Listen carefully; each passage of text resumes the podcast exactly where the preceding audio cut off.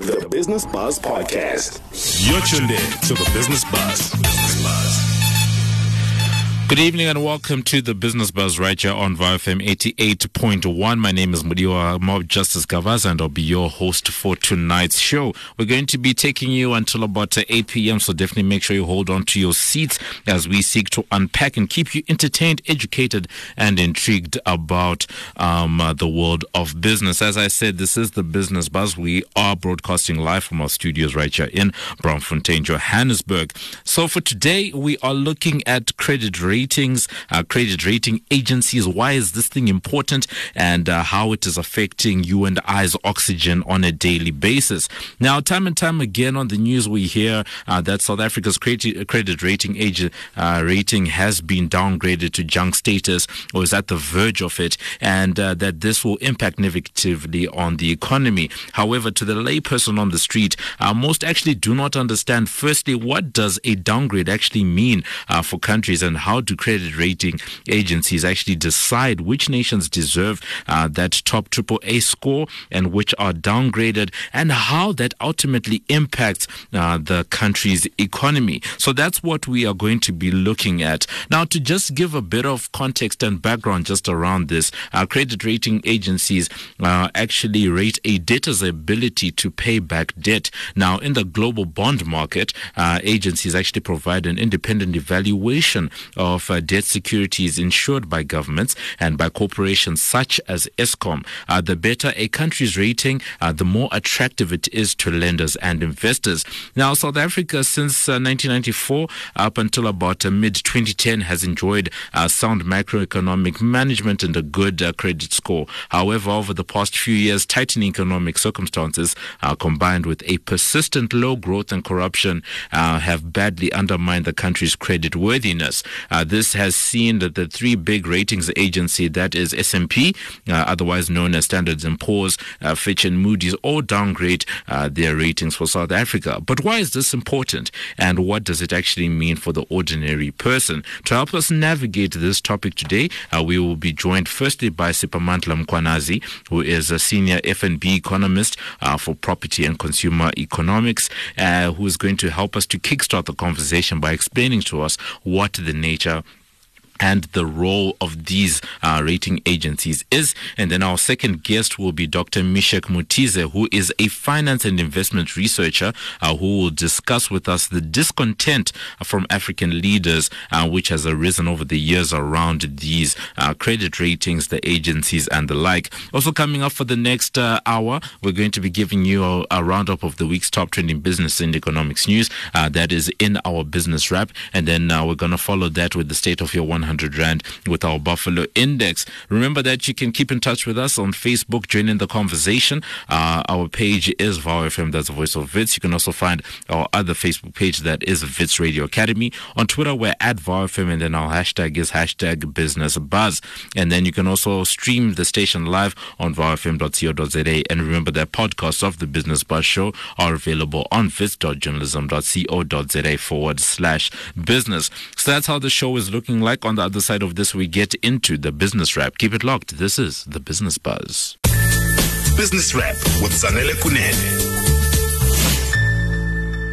It's time for us to get into the top trending news of the week in terms of a business and the economy. And on the line, we're joined uh, by a financial expert, that is financial advisor uh, from BDO, Zanele Kunene. Zanele, how are you? Oh my word, Mudiwa, it's been a while since I've been on the air. oxygen. it's definitely oh, it's definitely good to hear from you. I hope you haven't uh, you know been a victim in any way of the current load shedding. No, no, not yet, not yet. They're still going to roll that out swiftly. Mm, mm, mm. not yet. But let's think about something cheerful before we get to that. um, let's think about the rand. In the past few uh, weeks, the rand has done pretty well. Yep. And when I say pretty well, it's been between the bracket of 14, the range of 14 rand 50 to 14 rand 80. And I remember the last time we spoke back in the day, probably a month ago. Um, it was at we were trading at 15 rand 80, and we're we're at that level, but now at 14 rand, um, within the 14 rand 50 to 14 rand 80 brack, uh, range, which is really quite good. Yeah. And the driver for this um, was that you know China and USA have been having their negotiations, and those um, negotiations have been aimed at rolling back the tension between them. Um, I remember at one of our Celerity Investments um, events, Kevin Lings mentioned, and he, showed, he shared some really great data to show that the trade war is actually not benefiting anyone. Mm. Like the U.S. and China, like none of them are winning. There's there's no winner in all of this. So I really do hope that those talks do conclude. Uh, another driver uh, as to why the rand has done so well was that the risk demand globally was soothed also by the European Union and Britain agreeing uh, last week Friday to hold intense talks over the next few days to secure the deal for Britain's departure from the block. Yeah. You know, we've got that looming deadline on the 31st of October. Mm. So um, because of those um, those two uh, drivers. That is why the rand has done so well. And I really do, just to go back on the trade war, um, what we need to understand is that U.S. and China are the biggest, are, the two of the largest economies, and whatever they, whatever happens within those economies, they impact global growth as well as global trade. Yeah. Um, and that impacts each and every each and every person. No one's out of the firing line on that. But let's bring it back down domestically. What's been making the headlines? Um, our former president Jacob Zuma will be standing trial on the corruption charges um, relating to about two billion dollar uh, worth of the arms deal um, case that happened. And also his rap sheet is really, really crazy. He's got the fraud, the racketeering, the money laundering. You know, and earlier on I heard you mention corruption and what corruption actually, how corruption makes the country look, it makes it look unattractive. That is why um, Ramaphosa, uh, President Ramaphosa, now President, why he pinned in his um, in his campaign that he's going to try to fight, not try, but he's going to put a whole lot of effort in um, to fight against corruption, also unemployment, and you know how to and to revamp the economy. Because if you think about it, if you fight uh, fight corruption, you make your country look attractive. You make it quite easier um, easy to get uh, foreign investment within the country. You know to drive economic growth. Um, I read an, an interesting article in Reuters, and it said as well. I just want to touch on unemployment because unemployment and education Yeah. really go uh, hand in hand, especially within our country as we've got such a huge, huge youth population. And the article read as follows. It said, the quality of education and training provided by African countries has worsened since 2014, leaving many of the continent's growing population of young people ill prepared uh, to enter the job market. That's quite worrying because right now we are facing, you know, the fourth industrial revolution and it's happening swiftly. Um, and are we preparing our uh, is the youth prepared for that are we creating jobs for that you know are we having that conversation and you know creating the mechanisms to make um to make that to to so that south africa does not react to it but that we are proactive. You know that everything that happens we're not jumping all the time um to the things that are happening within our country um, Ramaphosa also mentioned at the Africa summit that took place in London, he also said that he's working on um, restoring, or South Africa is working on restoring its institutions um, by partnering or looking into using private, uh, looking into using the private sector or engaging with the private sector. And I think that it's it's been a long time coming. I don't know why we didn't do this before. Why did we not, um, you know, try to partner with private sector? Because government cannot do everything. We cannot expect government to do everything. Yeah. So, um, so within that talk, you also mentioned that um, they are opening SAA um, to outside investment, um, so that to outside investment as it's going to help, you know, the country as well. And he says that government also needs to pursue prudent fiscal policies, um, stabilize its debt, and also reduce the risk um, contingent ri- risk with contingent liabilities in order to attract much needed investment in the nation. Wait, wait, wait, wait, wait, wait, wait, wait, wait. I, I need, I need to, you know, just stop you for a moment. For, for, for my, for my, for my listener who doesn't understand what a contingent liability is, uh, what does that mean? So uh, contingent liabilities, these are liabilities that um, are prone to happen.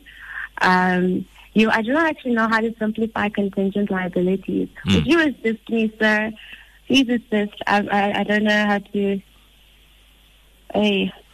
Okay, I think uh, from my understanding, because I also it's been a while. It's I, I'm gonna take it from what you said, where you said um, like it's something that's gonna happen, right? Something that uh, that is bound to happen. Something that will. Um, so, so, uh, like like uh, like uh, like it's expenditure that we're just planning for in the case of a disaster or something. I don't know. I can't remember. That's why I had to stop you. yeah. I apologize to the listener. I will. I will. Next time I'm on the air, I'm going to do the right thing. I apologize. I've just. I went blank. Mm. And then I apologize. And then for the Yes. rest of it, because I know that you know Cyril was saying a, a lot of things. What for you actually is standing out? I guess in the in the in the greater context of the South African economy, simply because um, you know you, we've uh, spoken one or two times on this show, and you've actually said that there's too much talking um, that happens, a lot of pronouncements that are made. Do you see anything uh, actually coming out uh, of uh, of what the president was saying, or is this just another set of pronouncements from what you can see? I think with this talk, what made it quite different is he he basically saying that that they are opening the SAA or, the state-owned entity to um to to investment. So this is something that it's action, and he's he's in London, and there are investors that as well. So what he's saying is, you guys come and invest. Okay, this is what I have. It's no longer a matter of this is what I'm putting on the table. We're still going to draft. We are going to revise. We're going to have a, a meeting. It's quite different from the, the job summit from last year or the, um, I believe, I think last year we also had the investment summit where we had um, a, a, a few of the companies from the JSE pledge, uh, pledge amounts. What makes this different is he's saying in that, in that respect, he's saying we are opening, we are opening um, this this opportunity. Please come through. We are open to this. So I think this is where um, private the private sector can now step in because it's an open invitation. You know, it's not government saying we will then go and open the lines and we are going to um, do this. Because I feel as if government has always thought it has, the, it will do everything. It will run this country. It will do. It can't. You know, it does not have the, the capacity to do so. So I honestly think this is what makes it different from all the other talks um, that we've heard in the past. Okay. And what else has been uh, going on? Uh, I guess this week because yeah, it's been tough. Um, just in terms of load shedding being announced again, um, you know, when I opened, I spoke about such great news in terms of, oh my word, uh, the rand is doing quite well. But just to see that once um, the the load shedding was announced, the rand lost, um, in, it lost about one percent against the dollar after that was announced, um, and that's that's that's something that the problem with Eskom doing load shedding is not the mere fact that we get to we have to sit in the dark and have nothing to do, but it impacts business. It impacts um, productivity. You know, it impacts a greater scale. And um, although they did mention within the talk that um, government will be publishing key papers and decisions in, uh, in a few coming days um, about Eskom's rescue plan and who the new chief executive is going to be, it, it, it's we, we don't need a plan, we need a plan of action. We need something that's going to be done. We need Yeah. a, we are opening this opportunity. This is what we are doing. This is the measures that I've put in place. We don't want to hear we are cutting 2,000 megawatts from 9 to 11. No, you know, you, these are short term, this is a short term, you know, not solution as such, but a, a short term, you know, thing. Let us try and figure out how we actually going to, you know, solve Eskom. Um, those were also a, the biggie, another biggie that happened this week. The markets were quite, um, there's no major movements in the market, uh, in the JSE. I'm saying there was no major, major movements there. And uh, just to note there as well that the World Bank did uh, cut our um, growth um, forecast to 0.8, so we're not looking too exciting to them. But I do hope that, you know, as South Africa, we, we pull rabbits out of hats. you know, you've seen it happen. Yeah. In uh, our previous, uh, what you call it, um, uh, growth. We were, what was it? Was it 3.2 percent? Mm. A positive, positive, you know. Honestly, who would have expected that when we opened the year with such a downer when we had that contraction? So you know, we do.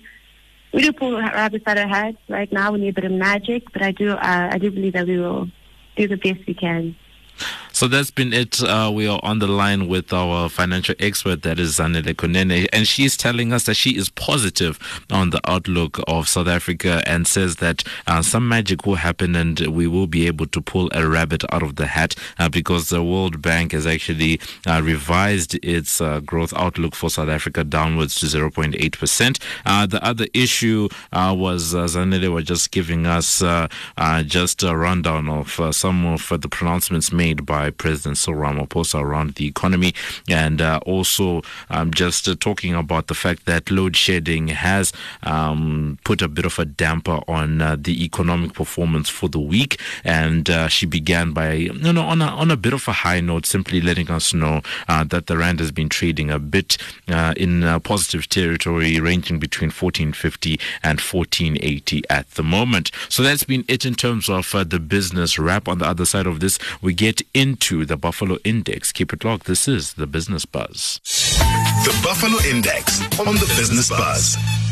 It's time for us to tell you the state of your 100 Rand on the Buffalo Index. That's where we tell you what you can do uh, with your your Buffalo or your 100 Rand. And for today, um, you know, we decided to look at um, what's called the balanced food basket. And basically, how that works is um, in South Africa, when we're calculating um, inflation, CPI, consumer price, the consumer price index, um, they usually take on a number of goods, uh, you know, basic services and the like, and they aggregate that, and that's how inflation is usually calculated. And for food inflation, some of the items um, that are used, I know that uh, the BFAP has a balanced food basket, which includes about 29 food items, and they're categorized according to starch-rich uh, staple foods, for example, which has to do with maize meal, bread, uh, brown bread, white bread, rice, potatoes, and wheat flour, and then animal protein foods. Uh, that's your uh, beef mince, your chicken pieces, uh, canned pilchards, eggs, polony, and beef sausage, and then vegetables like your tomatoes, onions, carrots, um, cabbages, uh, and pumpkins. And then your fruit includes your apples, bananas, and oranges. And then dairy is a full cream milk, sour milk, or mass, and then uh, your cheddar cheese. And then fats and oils, uh, that's your sunflower oil, margarine, and peanut butter. And then your sugary foods, that is your white sugar. And then there are the legumes, that's dried beans and baked beans in tomato sauce. So those are the 29 items that they use um, to calculate inflation. Uh, But for today on this Buffalo Index, uh, we decided to go and look to see what can you actually do uh, with hundred rand with some of these basic uh, items? Simply because, um, according to the BFAP, their balanced food basket for a fam- normal family of four, um, you need around two thousand five hundred. Uh, yeah, about two thousand five hundred rand uh, just to have uh, some of these uh, basic items, and then you, yeah, it should be two thousand. Yeah, 2,500 if I remember correctly. And then that food inflation is being measured at around 5.5%. So if we look at some of the items, if you want maize meal, because I took an item from each one of the different food groups. So under starchy rich staple foods, maize meal 10 kgs, uh, that's already 75 rand. So you can only get one of those for 100. Uh, beef mince uh, the, for 1 kg, that's around 90 rand. If you want fruit or a packet of apples, you're 100 rand to get you about five of those uh, because each is about 20 rand. Uh, full cream milk, uh, one liter, is uh, averaging about 12 rand per liter on average. So that's about eight uh, liters you can get for your 100 for your buffalo. And then cooking oil at 750 mils, you can get five of those for your buffalo at 20 rand. And then white sugar, uh, 1 kg, you can get five of those for your buffalo because each one is 20 rand. And then then for baked beans, you can get about five or six of those uh, for 410. That's the standard tin because uh, each one is costing about 17 Rand. So that's been it in terms of the Buffalo Index, just looking at some of the basic food items um, that are being used to calculate inflation and how uh, your 100 Rand is actually faring in that particular department. So that's been it on the other side of this. We get into the main topic. Mob Justice on the Business Buzz. We are talking credit ratings agencies on today's show. Remember that you can uh, keep in touch with us, join in the conversation on Facebook. We are via VFM, that's Voice of Wits, and you can also find our other Facebook page, that is Wits Radio Academy. And then on Twitter, our hashtag is hashtag Business Buzz. So for today, as I said, we are talking credit rating agencies. Uh, so those uh, agencies, we defined them earlier on. These are the people that are judging the credit worthiness of the country, uh, namely the three major ones that is Fitch Ratings, uh, Moody's Investor Services, and Standards and Poor's or S&P. Uh, they continue to be under a lot of criticism. They are also being accused of falsifying ratings and of operating a biased business model which benefits uh, capitalist interests. Now, as a result, bond issuers, government regulators, and investors have now lost their faith in credit ratings and therefore feel uh, the compelling need to change, uh, reorganize, and restructure uh, the the credit rating um, agency's uh, current business model and industry. Uh, but before we get into some of those politics uh, around the different agencies, we first want to chat to Siphamandla Mkhwanazi, who is a senior economist at FNB, specializing in property and consumer economics. economics, sorry, just to help us understand the nature and the role of these different agencies. Uh, Siphamandla, how are you? I'm good, thanks. How are you, my brother? Ah, no, no, no, no. I'm okay. As you heard, you know, we we we are we're getting into uh, quite a quite a, a, bit of a deep one uh, for today. Uh, could you help our listeners maybe understand what credit rating agencies actually are and what their actual actual significance is um, to the country? Simply because we always hear about the country's uh, rating and the triple A and the yeah. and the investment grade and the junk status you know, how is it important and what are these agencies? Okay, hi. Look, um, good evening to your listeners as well. Um, rating agencies um, theoretically are supposed to be giving a an objective view um, of the country's ability. Objective is, supposed to be objective. That's very yes. important. Yes. Um, of the country's credit worthiness. So that's the country's ability to repay its debt right?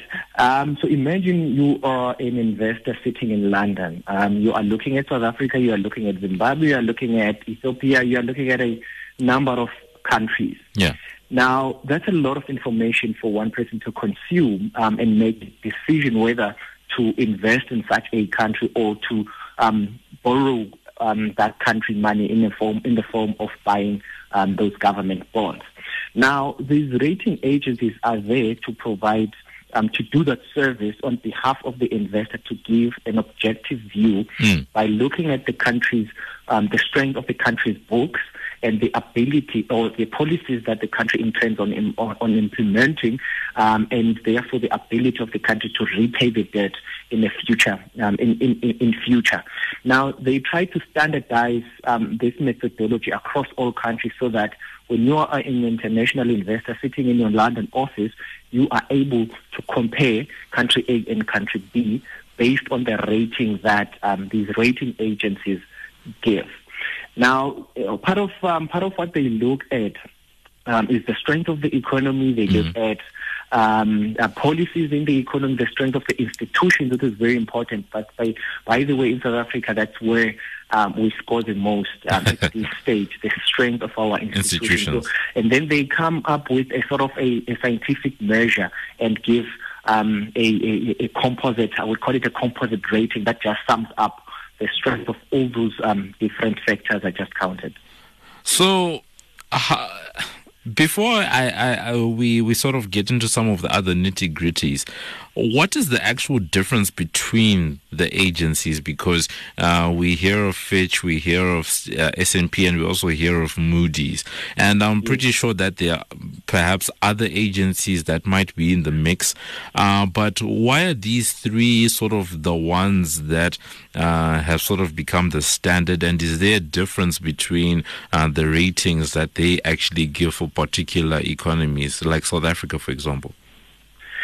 Yeah, look, those so those are the big three. There are others. Um, so it's it's it's a it's it's, it's, it's more like a situation of the first move advantage kind of a thing. Mm. Um, those that those were among the first to get into the game, and they were able to, you know, get um, credibility in the market, Yeah. stuff like that. Even if it's politics, we'll get to do, we'll get to those later. But those are the three major ones with um, biggest portfolios who um, who master this credibility um, in the international investment in the international investment world.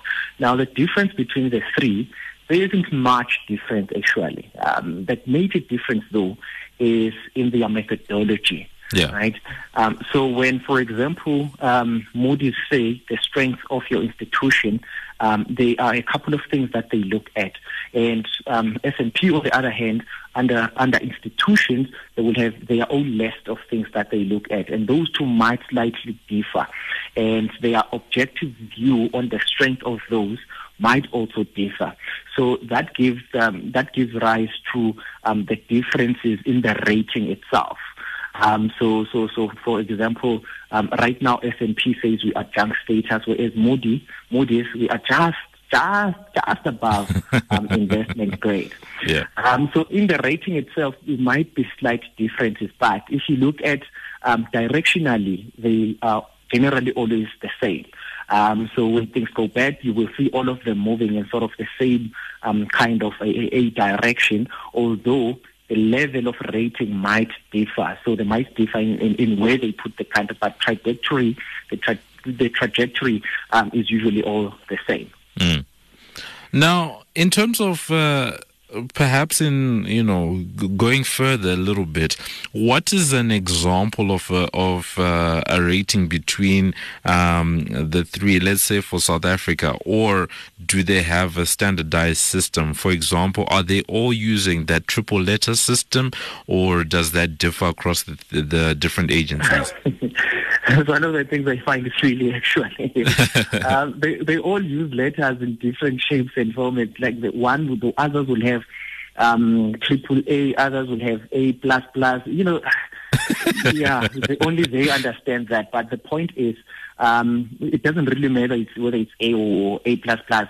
And so what matters is where in the rating you are. What's what, what what's the substance behind that rating? Mm. So the substance would be this is um, an eighth grade um, this is an eighth grade debt eighth grade debt. So meaning that, that the probability of default is zero, almost zero. Yeah. And then on the extreme, on the extreme end, um, when you are complete junk status, the probability of default is almost certain. So that's when you get a grading of um, when you lend to this, um, when you when you, when you borrow this country money, um, probability is that you are not going to receive, um, you're not going to receive your money back. Now, why that matters is because um, then the, the, the cost of debt is determined by the rating itself. So the better your rating, the higher the rating, the lower the cost. Um, the lower the rating, the higher the cost. I mean, it, it, it makes uh, it makes sense, right? The higher the risk, the higher the reward. Yeah. So so so um, we find in international investment world that even in countries that are um, in um, that are sub investment grade, you will always find investors. Mm. The question is at what cost, right? So, so, so that that that that that, that actually should be um, what we are worried about, um, the, the the cost of debt, because we do need debt. Um, we need debt for, for for a number of reasons. So think of you as an individual. Time to time, um, you will you will use your credit card if you do have. Time to time, you will go for to, to a bank to um, to borrow to buy a house, to buy a car, whatever the case may be, so that you can smooth um, your consumption. Now, for a country similar, South Africa, for example, borrows about 1.2 billion rand a day um, for for, for a, A number day? of reasons. A day, yes. Wow. Um, 1.2 billion rand a day.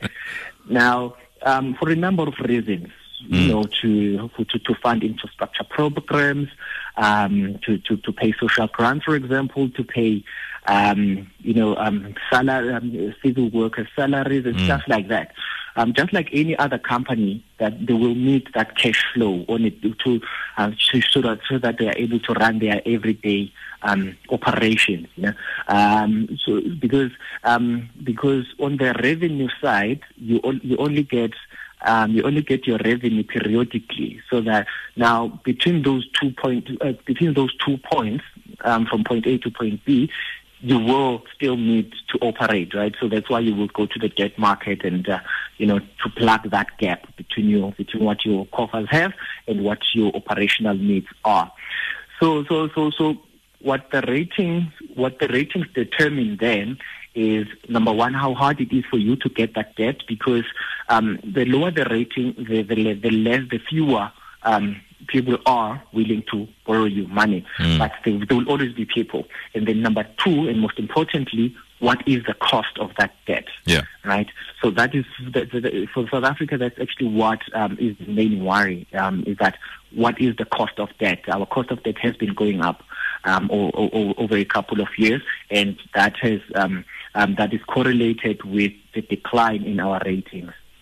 Now, I, I just have to ask for the ordinary person on the street, for those of us, you know, just going about um, daily life, how deep is this uh, ratings uh, ratings thing? Simply because I remember about two years ago, I attended a talk um, that was conducted by Moody's, and they were saying that they've been rating countries for decades now, uh, but you know, for South Africa, they're just fascinated by the fact that um, you know so many people, just ordinary people, are so you know interested and fascinated by the the, the country's rating, right? So I'm just wondering, like, how how deep is this? Is this something that um, in the in you know in the minutia of daily life we should be paying attention to, or you know, are the effects sort of minimal on a on a day to day basis? Look, it is something that we should be paying attention to, and I'm happy that um, average, an average South African um, now is able to have a conversation about this. Yes. Because I say that because it, it, it affects all of us directly. I mentioned that um, of the important things we need to think about is at what cost do we get this debt? Yeah. Now, if the cost of debt, if the interest rate we are paying on that debt um, goes up, um, we still have to repay it, right? So on top of repaying the capital, on top of having to repay the debt, we have to repay, we have to pay the interest on it. Now that takes away, um, that takes away from, for example, building a, new school or building a new road or you know um, expanding the, the expanding the um, the social grant program, for example. So it takes away from productive expenditure into debt, which is not necessarily viewed as being um, as, as being productive. Now, when we, when we talk productive, when we talk productive expenditure, we talk of things that will um, that will expand the capacity of the country, things that will make us better in in, in, in future. So it will be things like investing in, in infrastructure, in railway lines, in, in roads. That will just make our economy run more efficiently. Yeah. So now, if we were to divert all those funds into paying off the debt, um, then we are we are stalling the, the, the, the um, we are stalling the expansion capacity, the expansion the, the expanding capacity of um, of the South African economy. So it just delays um, it just delays the, the expansion of.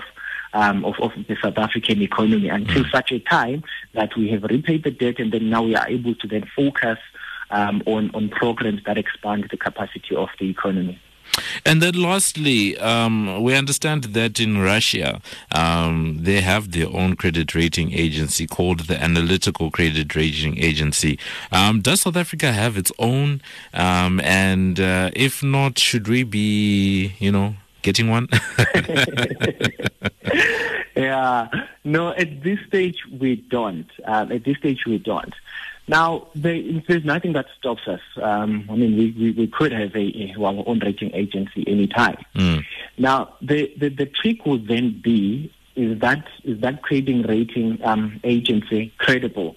Um, would investors in, in, in, in Belgium, for example, um, believe what they are saying about South Africa. Um, so Yes, it's all about yes, credibility, really. Yeah. Um, you and I can start a company tomorrow and in South Africa, but Yes. are we going to have that credibility? Are, are, are investors going to trust us? Because investment decisions are made based on those findings. So it's, it's, it's, it's, credibility is very, very important. Mm.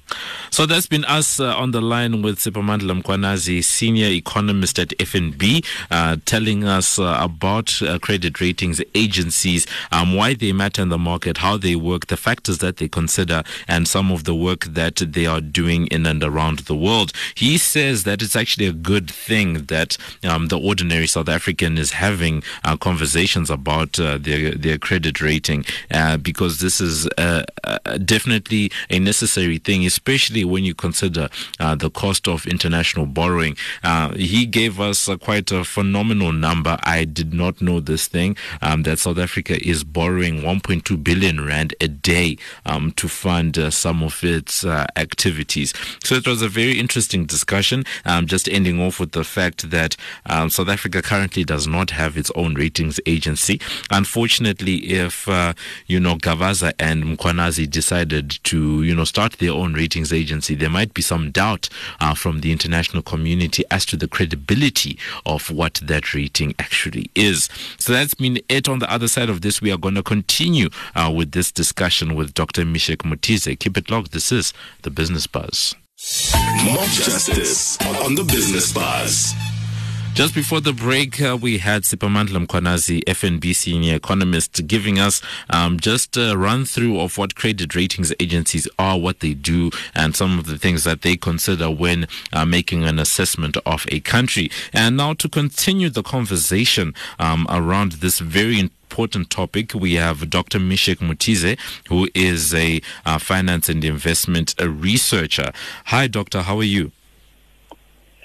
Very well. How are you? I'm fine, thank you. Uh, thank you so much for joining us. Um, I just want to start off um, our discussion around a question uh, that I ended off with our previous guest with, and it uh, just had to do with the fact that um, in Russia they look, they seem to have their own credit ratings agency. Um, should South Africa um, be making efforts to have its own, or should Africa as a continent have its own that is uh, geared towards evaluating African countries? And African companies? Well, what you are raising is uh, one of uh, the talk point in the current discourse that we are having.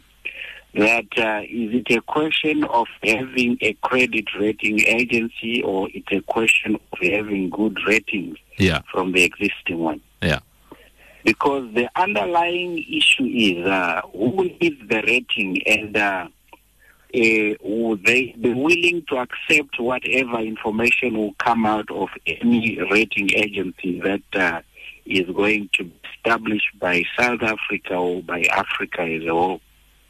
So as it stands, the issue of credibility is, is, is uh, at stake here and is the center of it.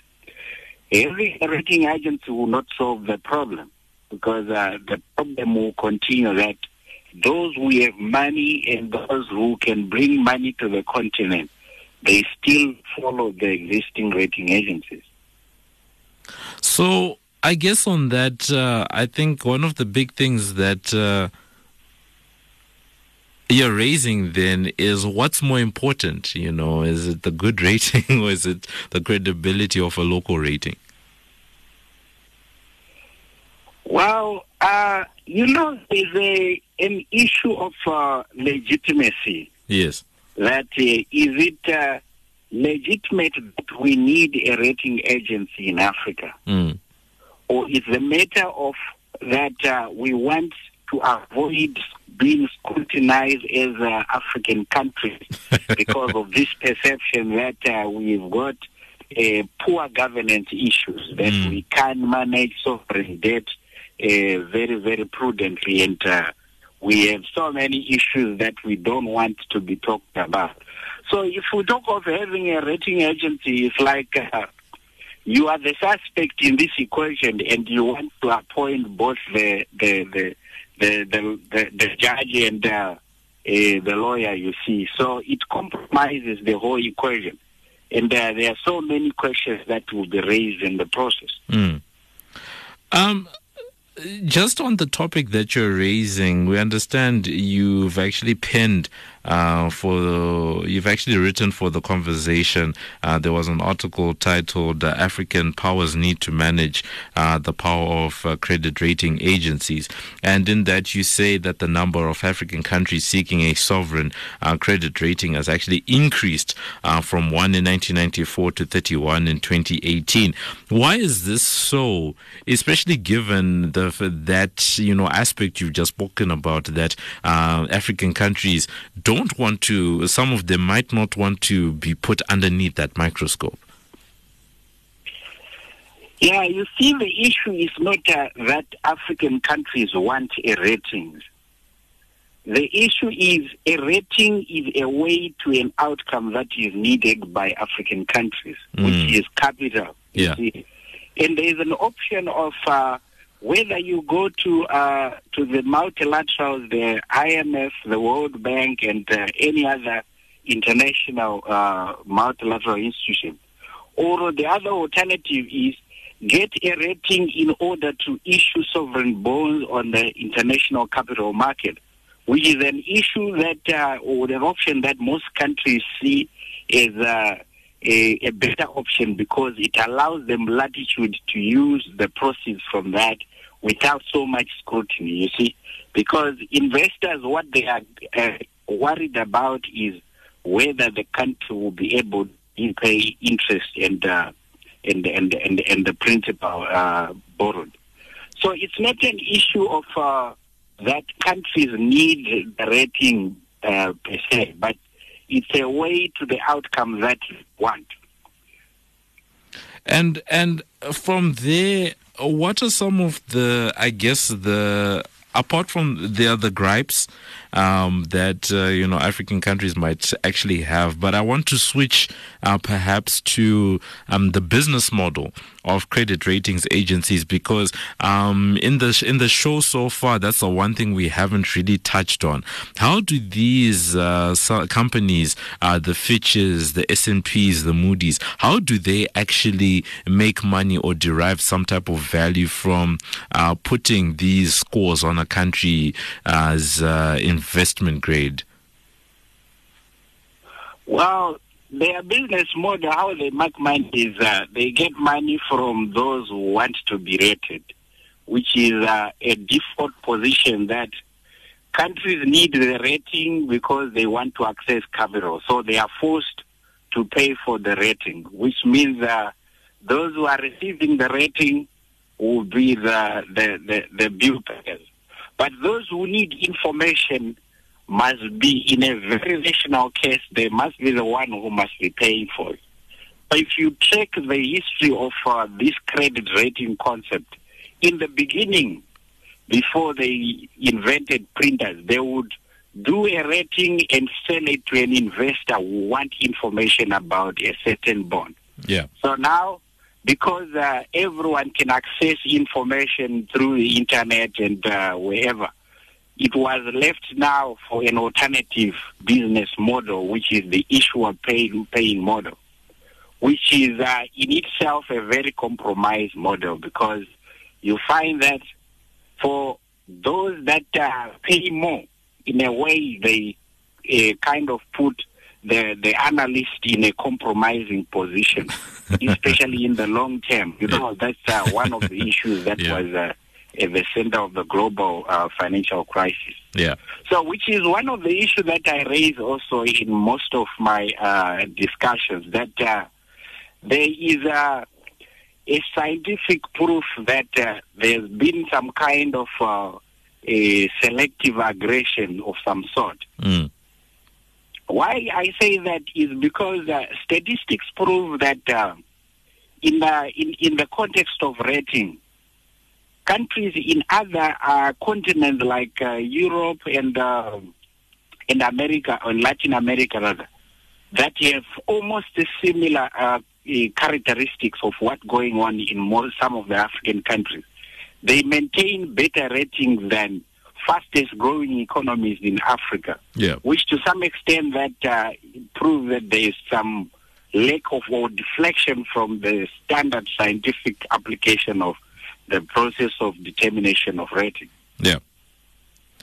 Uh, uh, doctor, I just want to perhaps get a sense. You know, we've spoken, uh, you know, quite quite extensively just around what the what the ratings mean for the continent, um, where you know things uh, might be going, and the business model. If there was, if there were perhaps two or three issues uh, that you, with uh, I guess the swipe of a pen, could fix uh, when it comes to this system, or things that you'd want to see addressed um, in this particular industry, what would they be and why?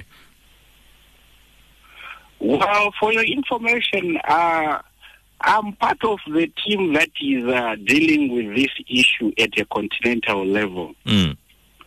So uh, the African Union uh, has taken this issue to another level, uh, not in the context of criticizing rating per se, which uh, might uh, be easily dismissed of some sort because of issues that I've highlighted earlier. Yeah. But uh, to deal with the scientific proof that we need to make sure that African countries are rated from the same platform and applying the same principles that are applied elsewhere or across the, the globe. Mm. I'm sure you are aware of what happened in China, that China also established some terms that if you are rating uh, Chinese bonds, let's uh, apply these scientific methods, or mm. let's start from a standard uh, playing field. Yeah. So the heads of state of African Union uh, have actually passed uh, a, a decision